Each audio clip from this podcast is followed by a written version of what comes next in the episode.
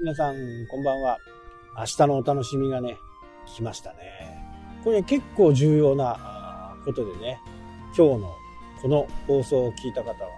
かなりラッキーな方。まあ今後もね、話をするかもしれないんですけど、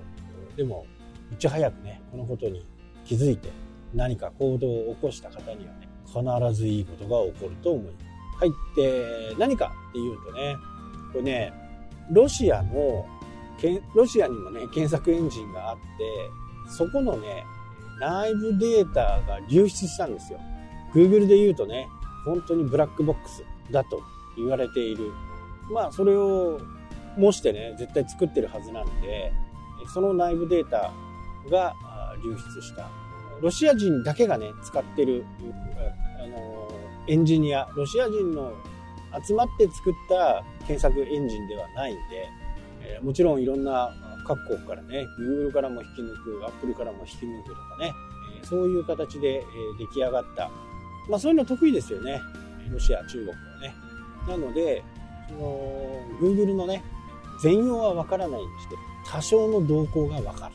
というそういうね内部データが出て出ちゃったんですね。でこれにはねまあやっぱり今まで通りねその検索エンジンで上位に来させるためには何が必要かっていうのはまあ言わずと知れたやっぱりアクセス数ねこれはもう本当に大切ですね。あのアクセス数というか検索エンジンからクリックされた率。これが非常に重要ですよということが一つ。二つ目が滞在時間。これも重要ですよと。3つ目。これがね、ちょっと重要で、仮に何かね、えー、メルマガとか SNS とかそういったもので、その人のブログを紹介した。そんな時にね、ポチッとこう、ああ、この人が書いてるブログちょっと読んでみようと思って、ポチッと押しますよね。で、この押した URL の履歴が残る。なので、ある意味、訪問者の人の、こう、あ、この人はこういうサイトを見るんだっていうデータになるということですね。なので、検索エンジンも、あ、この人はこういうブログを見るところがあるから、じゃあこういうブログも検索順位に上げとこうというふうになるというわけです。なので、Google とかね、Chrome とか、そういったものでね、え検索順位を出そうとすると、まあ、シークレットモードっていう風な形で、実際のフラットな状態の検索順位を出すっていうね、シークレットモードっていうのがあるんですけど、これ考えていくと、じゃあ過去にその人のブログとか、その人のホームページとか、そういったものを見たことがある人に対しては、これね、上位表示させてるんじゃないかなというふうに推測できるわけです。これはね、完璧に書いてるわけじゃないんで、あくまでも推測の域を超えれないんですけど、ただ、過去にその URL を踏んだ人に対しては、そこに対して条件が上がるっていうふうにね、書かれている。なので、シークレットモードでいろんなことをフラットに見ようと思ってもそれはあまり効果がないんじゃないかと。で釣りのことに関していろんなことを調べている人に対して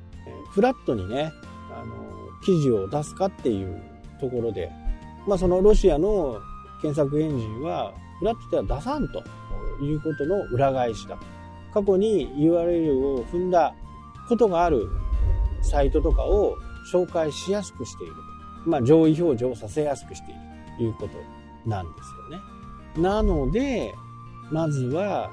ツイッターを欠かさずね、ちょっとした画像で、まあ画像の方がね、